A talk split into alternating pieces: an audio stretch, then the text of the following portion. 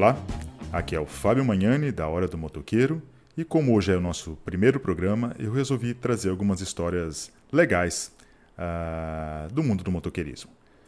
A primeira notícia vem lá de Hanoi, no Vietnã, onde um mototaxista chamado Viet, ele se reuniu com cinquenta amigos voluntários e ele passa agora, ele passa o dia todo trabalhando, né, como mototaxista, mas à noite ele passa percorrendo, patrulhando as, as ruas da cidade, ajudando acidentados, pessoas que caem de moto, têm pequenos ralados e tal.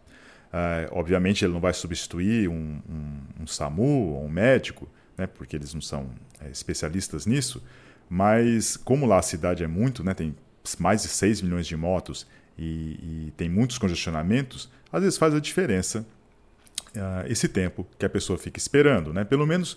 No mínimo serve como, como um, um alento ou uma companhia até que alguém chegue, né? Ele, a, a motivação dele foi que em dois mil e dezessete ele mesmo sofreu um acidente e ficou durante quinze minutos esperando sozinho, espalhado no chão, esperando a, a, os médicos chegarem.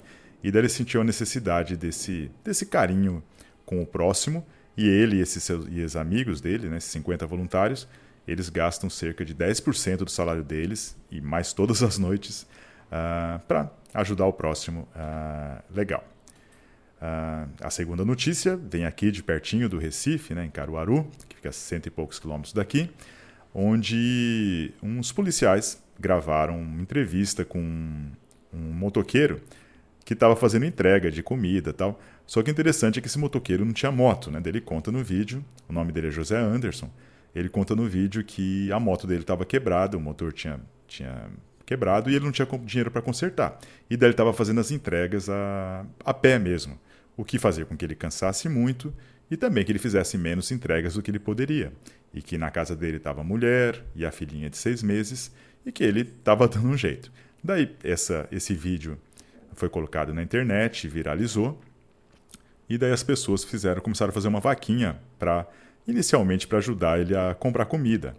E só que acabou dando tanto certo, né? Eu entrei agora nessa vaquinha, ah, já está em oitenta mil reais, que eles estão pensando até em comprar uma casa para ele, né? Então é bem legal também.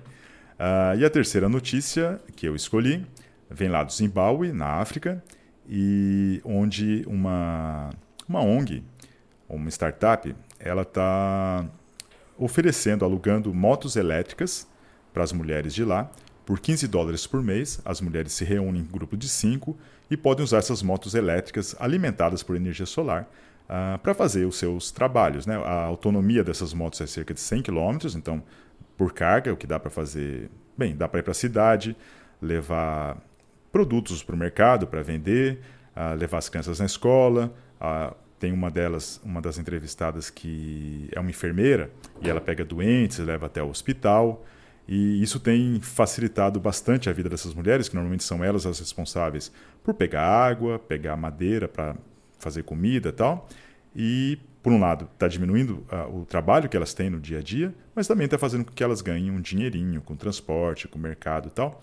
Bem legal também. Bem, então, são essas as três histórias desse nosso primeiro programa. O mototaxista lá do Vietnã, que ajuda os acidentados, faz companhia para os acidentados até os médicos chegarem. Ah, o Jean Anderson, que mesmo com a moto quebrada, continuou fazendo as entregas a pé.